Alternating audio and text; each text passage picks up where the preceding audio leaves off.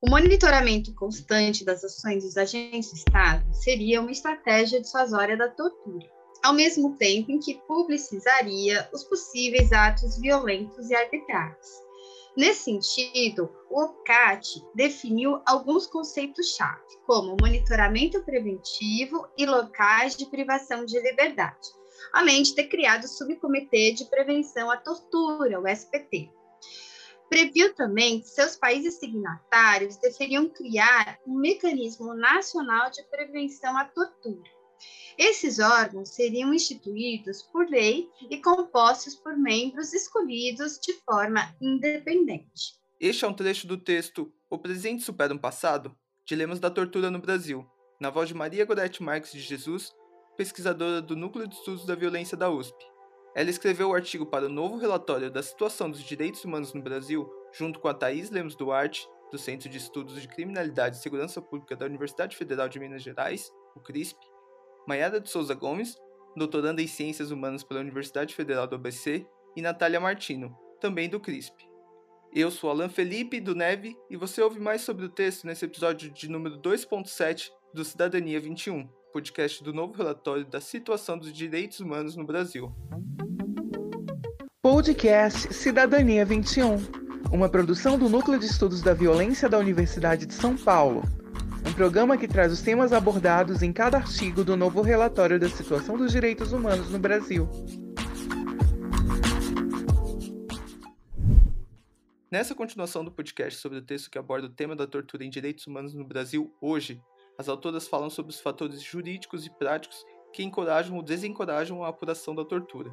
Nos episódios anteriores, falamos um pouco sobre os aspectos de que se faz no sistema de justiça, mas as possibilidades de prevenção e enfrentamento da tortura não estão só nas instituições relacionadas ao poder jurídico. Como apontam as autoras, é possível e necessário que seja estruturado e fortalecido um sistema mais amplo para evitar que a tortura aconteça. Maria Gorete Marques de Jesus, a Gorete, do Neve, detalhou um pouco mais sobre o que elas narram no texto, sobre como foram pensados e estão sendo construídos a partir das recomendações da ONU e com adaptações à realidade brasileira, o sistema e os mecanismos de prevenção à tortura no país. Bom, o Brasil ratificou o protocolo facultativo da ONU que cria né, os mecanismos nacionais de prevenção à tortura em 2007, mas ele só criou efetivamente esse órgão com a lei de 2013. Então, foi um longo período de construção da política. Na verdade, o Brasil pensou em estabelecer, eh, junto com a criação do mecanismo, né, um sistema nacional de prevenção e combate à tortura,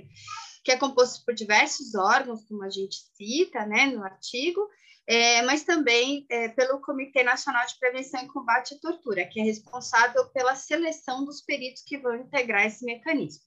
No texto, as autoras também apontam um passo que teve um impacto importante na estruturação do sistema de prevenção à tortura, uma mudança na estrutura ministerial em relação aos direitos humanos, que mudou a dinâmica de implementação do Mecanismo Nacional de Prevenção e Combate à Tortura Goretti conta um pouco mais do que significou essa mudança feita recentemente pelo governo federal. Em junho de 2019, o governo Bolsonaro lançou um decreto, que é o Decreto 9.831, e que ele teve um efeito de mudar a estrutura dos cargos de comissão do Ministério da Mulher, da Família e dos Direitos Humanos, que era onde está, né, que é onde está é, alocado é, o Mecanismo Nacional de Prevenção e Combate à Tortura.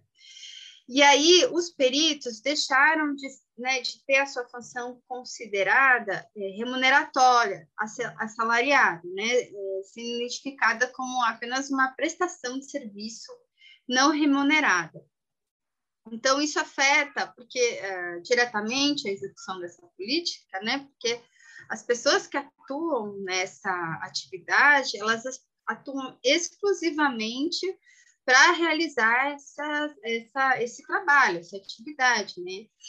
Então, não é possível pensar em pessoas que vão atuar, né, tendo isso, é, essa atividade como, como exclusividade, né, é, sem receber nenhum tipo de remuneração. Se você ficou com vontade de escutar ou ler mais sobre tortura e direitos humanos, ouça os outros episódios do Cidadania 21 e leia o texto completo publicado no site do Neve, www.neve.prp.usp.br, na aba Relatório de DH. O Cidadania 21 também está disponível no site e nos canais do Neve no YouTube e Spotify, seguindo a ordem dos textos publicados para compor o novo relatório da situação dos direitos humanos no Brasil. Este foi o Cidadania 21, uma iniciativa do Núcleo de Estudos da Violência da Universidade de São Paulo, o NEV USP. As atividades do NEV têm apoio da Fundação de Amparo à Pesquisa do Estado de São Paulo, FAPESP, por meio do programa do CEPITS, Centro de Pesquisa, Inovação e Difusão. O podcast tem a produção de Alan Felipe, Cristina Uchoa e Rafael Benchimol, colaboradores da comunicação do NEV. A edição é de Alan Felipe.